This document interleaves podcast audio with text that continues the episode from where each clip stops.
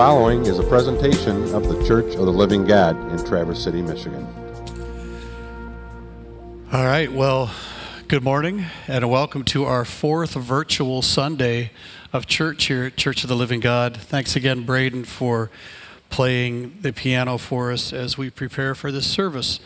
So, I'd like to start once again with a prayer. As I mentioned in some previous weeks, I'm purposely looking for prayers that other people are offering from around the world, just so as we pray, we're participating in the broader community of Christendom at this time. So, this was actually a prayer that was posted by the Church of England, uh, I believe, this past week. So, would you join me in prayer? Let us pray to God, who alone makes us dwell in safety. For all who are affected by coronavirus through illness or isolation or anxiety, we pray that they may find relief and recovery. Lord, graciously hear us. For those who are guiding our nation at this time, and shaping national policies that they may make wise decisions. Lord, graciously hear us.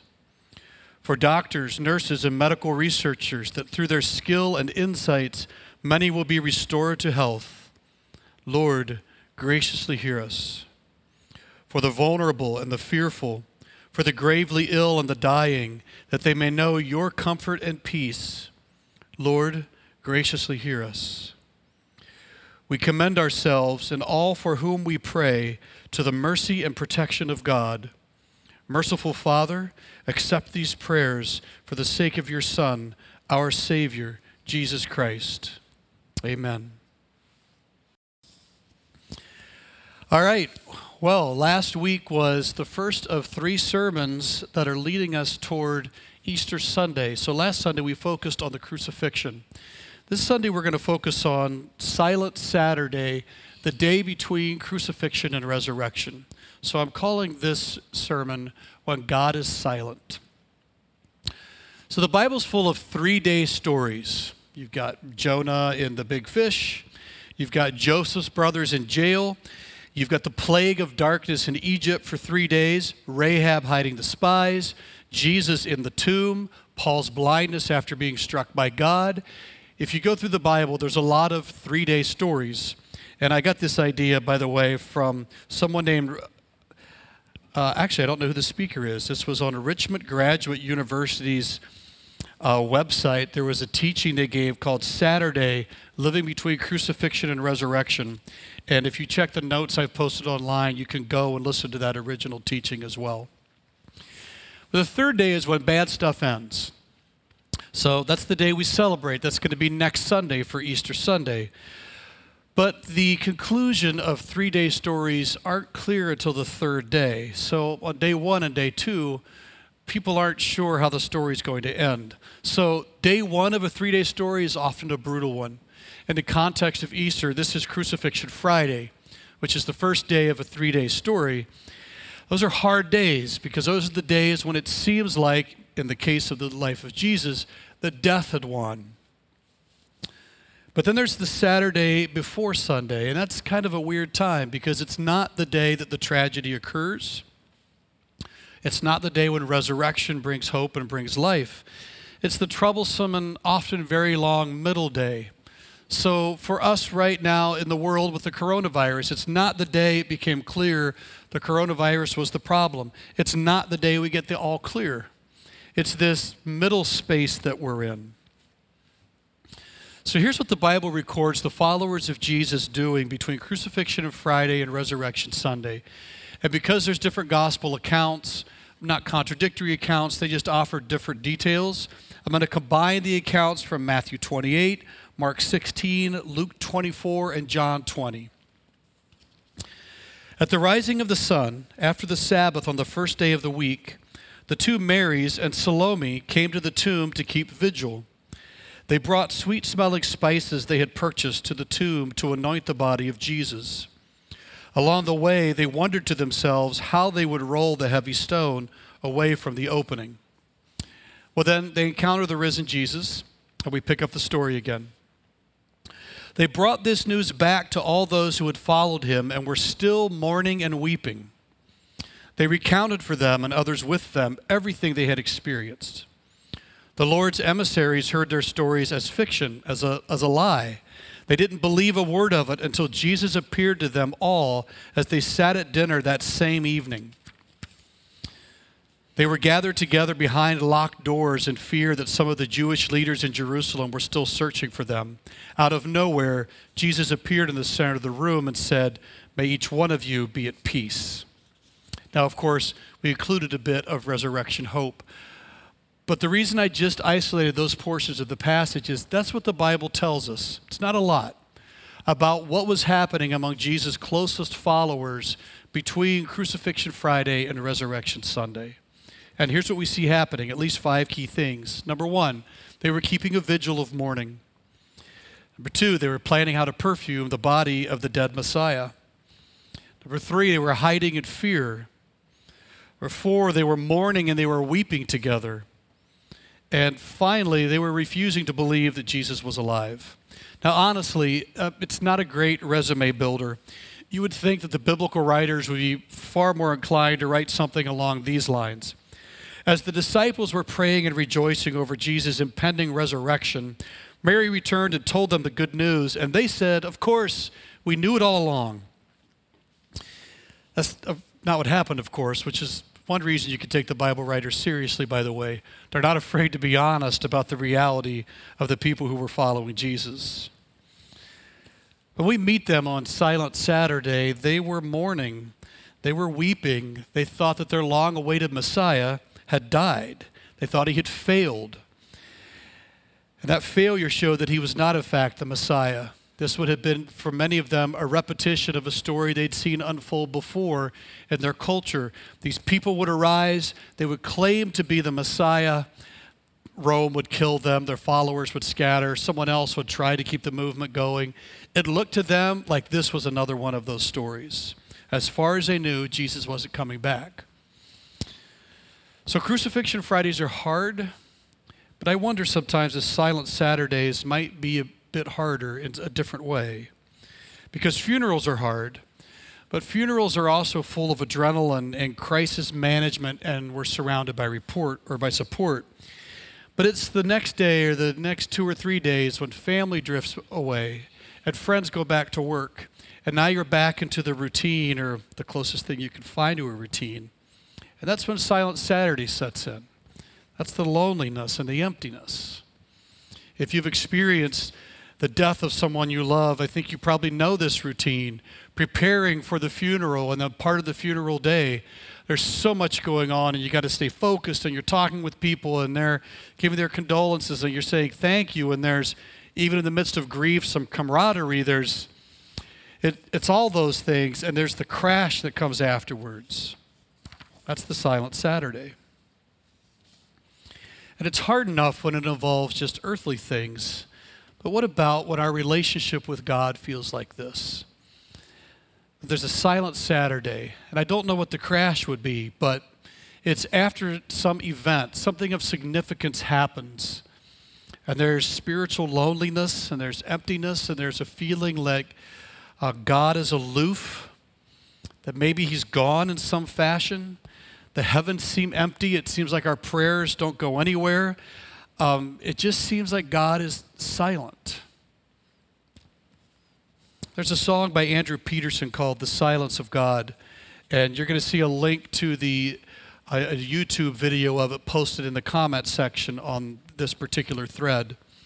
But the lyrics go like this It's enough to drive a man crazy, it'll break a man's faith. It's enough to make him wonder if he's ever been sane. When he's bleating for comfort from thy staff and thy rod, and the heaven's only answer is the silence of God. It'll shake a man's timbers when he loses his heart, when he has to remember what broke him apart. This yoke may be easy, but this burden is not when the crying fields are frozen by the silence of God. And if a man has got to listen to the voices of the mob who are reeling in the throes of all the happiness they've got, where they tell you all their troubles have been nailed up to the cross, then what about the times when even followers get lost? Because we all get lost sometimes. There's a statue of Jesus on a monastery knoll in the hills of Kentucky, all quiet and cold. And he's kneeling in the garden, as silent as stone. All his friends are sleeping, and he's weeping all alone.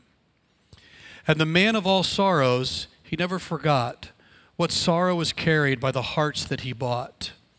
So when the questions dissolve into the silence of God, the aching may remain, but the breaking does not. The aching may remain, but the breaking does not, and the holy, lonesome echo of the silence of God. John Ortberg tells the following story. From the time she was a young girl, Agnes believed, not just believed, she was on fire. She wanted to do great things for God. She said things such as she wanted to love Jesus as he had never been loved before. Agnes had an undeniable calling. She wrote in her journal that my soul at present is in perfect peace and joy. She experienced a union with God that was so deep and so continual that it was to her a rapture. She left her home. She became a missionary. She gave him everything.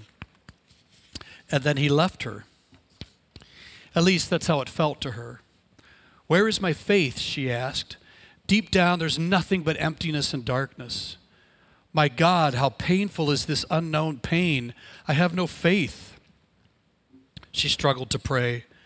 I utter words of community prayers and try my utmost to get out of every word the sweetness that it has to give, but my prayer of union is not there any longer.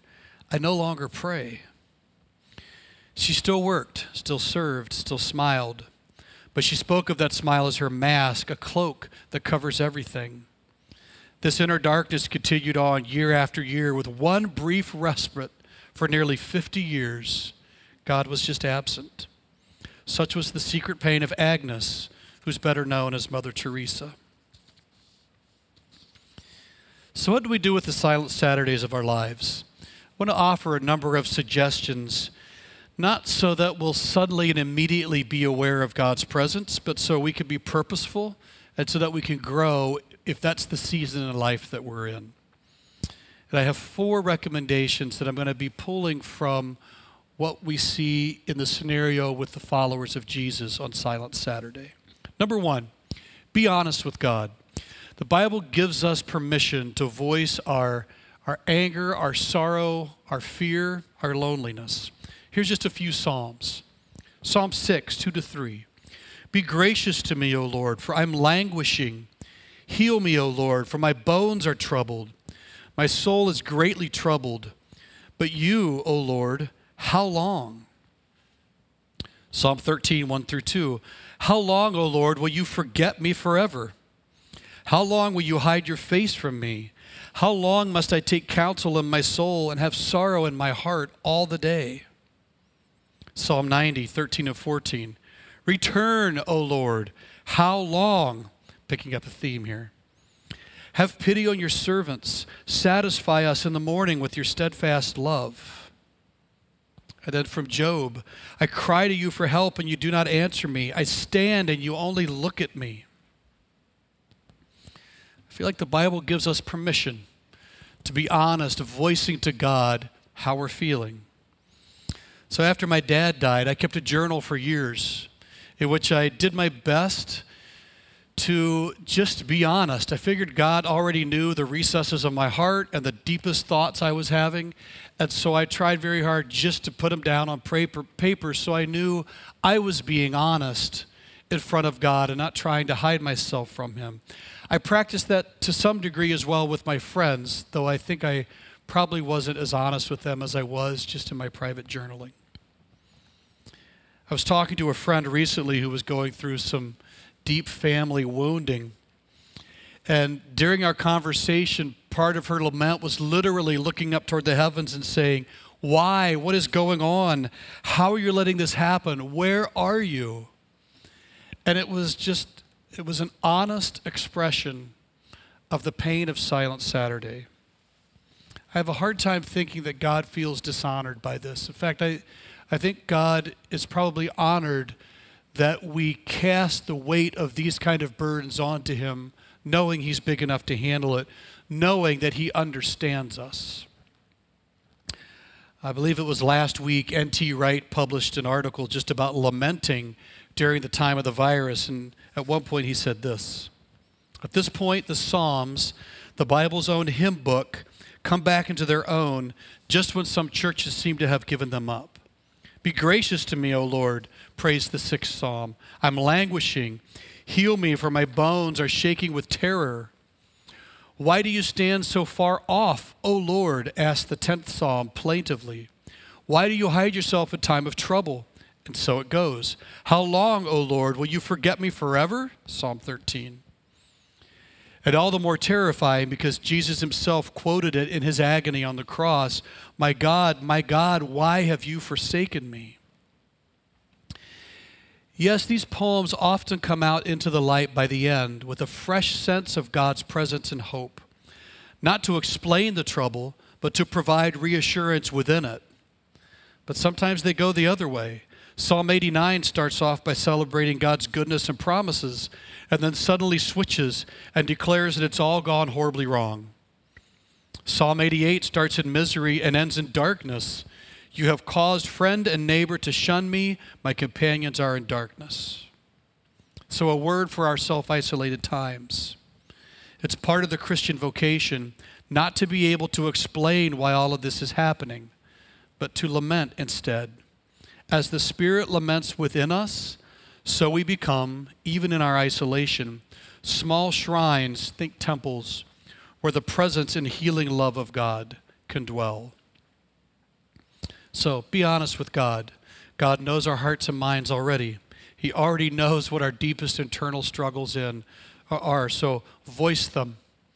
And that could be just out loud to God in prayer. You could write like I did. You can uh, Zoom with a friend and express your lament through there. Lament's okay. God's big. He can handle it. It's not going to stop Resurrection Sunday. So, first is be honest with God. Second is keep the vigils. So, in spite of the pain and their loss, the Marys, they did what they'd always done, which was part of the ritual of living in Jewish community. In fact, what Jewish people did and what Jewish people believed in almost every aspect of their life was so intertwined that it's hard to imagine that the vigil was not considered part of what God would call them to do. We could sometimes have conversations today where we think of Faith is this thing we believe, and then we have a separate discussion about things that we do. Uh, in fact, I wonder if part of uh, James' letter about faith without works being dead might have been for the Gentiles who were coming in, because to the Jewish people, for most of their history, there was just no sense that what you believed and what you did would have been separated. They kept the vigils. There's something to be said about keeping the faith through an active commitment to obedience and faithfulness no matter what we're experiencing. We keep the vigils. I'm going to offer four vigils that I think are helpful for us. Number one, pursue church community. The Bible is clear about this. We don't forsake gathering together. The disciples did at least one thing right on Silent Saturday they hung out together in the midst of their grief. The Bible does not record that they scattered, they gathered and grieved together. It's important that we remain connected on silent Saturdays and not withdrawn. Scott, I'm going to cough.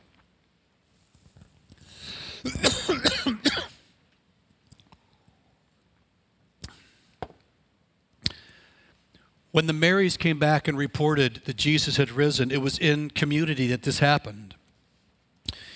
We stay in community because it's in community that we're challenged, we're encouraged, we're held close. We need to feel the nearness of God's people when God feels distant. And in, in, fact, I wonder sometimes if that's not one of God's most practical ways to help us experience His presence, is to help us experience the presence of His people. Now, if you're like me right now, you're probably feeling the importance of this. Uh, now, I'll be honest, there's a bit of an introverted side of me that doesn't entirely mind some degree of social distancing.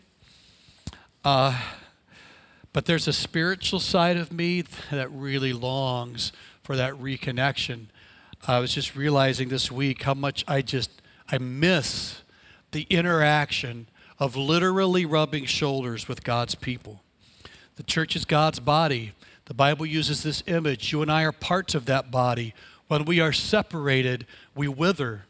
We're not meant for that kind of separation. We ought to be longing to be reconnected in person. The Bible stresses the crucial, crucial nature of this. Uh, one of the blessings of living in an age of technology is that we can at least find ways to communicate and have relationship online or using the phone or something like that. I really encourage you to find ways to do that right now.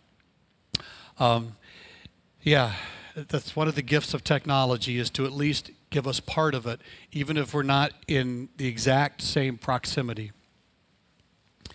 In fact, I'm going to step on toes for a little bit here. I think I can do that from a distance. Um, so, if stats for church attendance are correct, some of you are in the process of experiencing your normal amount of yearly missed services. You're just experiencing them all in a row. And I don't mean to be rude, um, but don't make a big deal about this now if you didn't then. I'm not anti vacation, but if travel sports and good beach days and staying out too late Saturday and camping and fishing took you away from church quite a few times this past year, well, then I don't think church has ever been the most important thing that oriented your weekend anyway.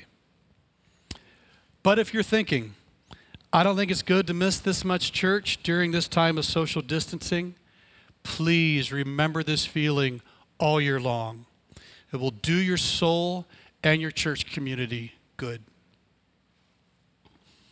All right, so the first vigil was pursue church community. The second vigil is pray and read scripture.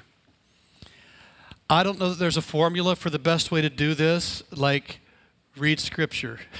That's the bottom line. There's all kinds of cool ideas about how to read through the Bible and how to order your prayers. And when I say cool ideas, I don't mean that in a dismissive way. I mean they're innovative and interesting ideas.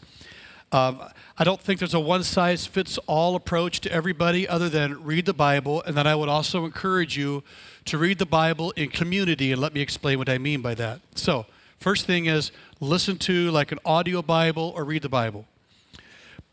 Uh, this is the community part do this with the uh, structure around you of how other people are reading and understanding the Bible. So, part of the belief of the Christian faith is that God inspired the Bible, but the Holy Spirit also inspires us so that we understand what the writers were presenting to us. Rather than relying simply on ourselves, we can rely on others. So, when we gather together as a church, we're doing that here at our church in Message Plus, in conversations, and other classes. What you can do on your own is just go online. You can listen to lots of good preachers right now. You can find great podcasts from churches and church ministries and other organizations. There are theologically rich songs that you can be listening to and singing along with. Um, pray is another key way uh, of staying focused on the vigils during this time. Pray alone, but also pray with others. You can call someone up, you can do a Zoom meeting or whatever. I'm just, I used Zoom last week, so it's in the front of my head. Lots of ways to be able to connect and do this together. Third part of keeping the vigils, and now this is a part of the community aspect of it. I'll dive into devotionals, and by that I mean podcasts and books and writings and teachings that will help to um, build your understanding of the scripture that you're reading. Once again, assuming that while the Holy Spirit works in us, the Holy Spirit works in others and inspires them as well to help us understand. So I like BibleGateway.com, BibleHub.com. Both of those are great research tools. That's BibleGateway.com, BibleHub.com. There's a website called Precept Austin and it is a fantastic smorgasbord of materials for you to read. The Bible Project is just great for getting overviews of the Bible. You can go to our website and see the history of sermons and Facebook page posts. And like I said at the beginning, I'm trying to start to, I guess, populate our Facebook with different things that you could use as part of your own discipleship at this time. But it doesn't have to be us right? I, we're not the only game in town that preaches the Word of God faithfully. But I would encourage you to dive into devotionals. And then the fourth part about keeping the vigils is practice obedience. I think one of the greatest dangers we face is kind of giving up on silent Saturdays and saying something along the lines of, you know what? If I can't feel God's presence, I'm just going to live as if God's not present. And so we shake our fists at the heavens, perhaps not literally, but in some fashion. And then we begin to sow sinful things, and that is sinful things that can be forgiven and healed, but they'll nonetheless be harvested. So the Bible describes obedience as the path of life. I think there's something to be said about simply faithful obedience. It's wise and it's stabilizing. That too sows actions that will one day reap, but in this case, it won't be reaping the wages of sin. It'll be the fruit of righteousness. I also think obedience is a way that we're conformed to the image of Christ. And in that conforming, we begin to appreciate what it means to be like Jesus, and we can appreciate the wisdom of the one who guides our lives.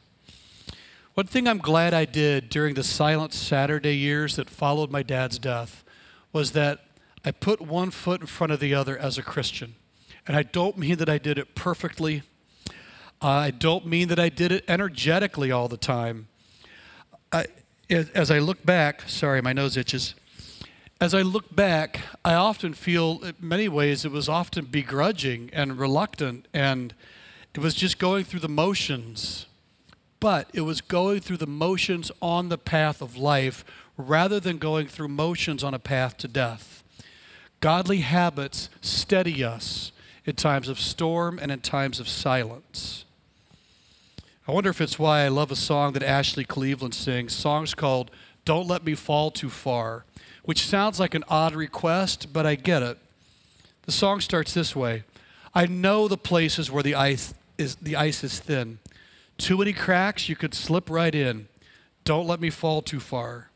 And as the song goes on to talk about these times in our life where we're venturing out onto thin ice, she concludes with, I'll hope for the things I cannot see I know you'll finish what you started in me. Don't let me fall too far. It feels like an honest request, back to that being honest with God. Uh, Lord, it feels like I'm falling off the path. Oh God, in your strength, steady me, keep me going. Don't let me fall away from you. So practice obedience, one step in front of the other, not because it will earn you favor or somehow earn your right to have your sins forgiven or any of those things, but simply because it is the path of steadiness at the time of storm and silence. So when you start to on, stray on ice that you know is thin, get back on the path that's thick and solid, and you walk on that path in life and toward life that you can't see at the time, but is nonetheless there. And should I just note right now, most of us are spending a lot of time at home. The path of obedience begins in our relationship with our family. It's a great time to, to focus on what it looks like for us to walk in the path of life, because not only does that steady us, but it, it works for the flourishing of our family as well. Not just modeling the path of life, but I think there's something about that that spreads life around us. All right, so be honest with God, keep the vigils. Number three out of four is learn to wait. Psalm 37 7 says, Be still before the Lord and wait patiently for him. Fret not yourself over the one who prospers in his way. Psalm 27 14, wait for the Lord. Be strong and let your heart take courage. Wait for the Lord. Now, listen, I'm not that good at waiting, frankly. I like problem resolution. If there's something that needs to be fixed, just give me a task. I can go about fixing things. So, this shelter in place thing is kind of a weird time. I, I know for all of us, and so I'm going to guess that my reflections on this are at least semi normal. Okay, so what's the best thing I could do right now? Multiple memes have reminded me I can save the world by sitting on my couch. Now, that's an exaggeration, but the idea is that the best thing I can do is nothing. So, doing nothing is doing something right now. It uh, does not compute. That was my best robot voice. If you're like me, we like to be human doings. We want a task, and we forget what it's like to be human beings. I know that can be kind of an overused cliche, but I think it has some wisdom for these times. The Bible talks a lot about the patience of God. That's probably more than a hint that we ought to be looking at what it looks like for us to grow as patients as God's people. Jon Bloom wrote an article called When God is Silent. And I thought what he had to say about times like this was interesting. Why is it that absence makes the heart grow fonder, but familiarity breeds contempt? Why is water so much more refreshing when we're really thirsty? Why am I almost never satisfied with what I have, but I'm always longing for more? Why can the thought of being denied a desire for marriage or children or freedom or some other dream, going places, create in us a desperation we previously didn't have? Why is the pursuit of earthly achievement often more enjoyable than the achievement itself?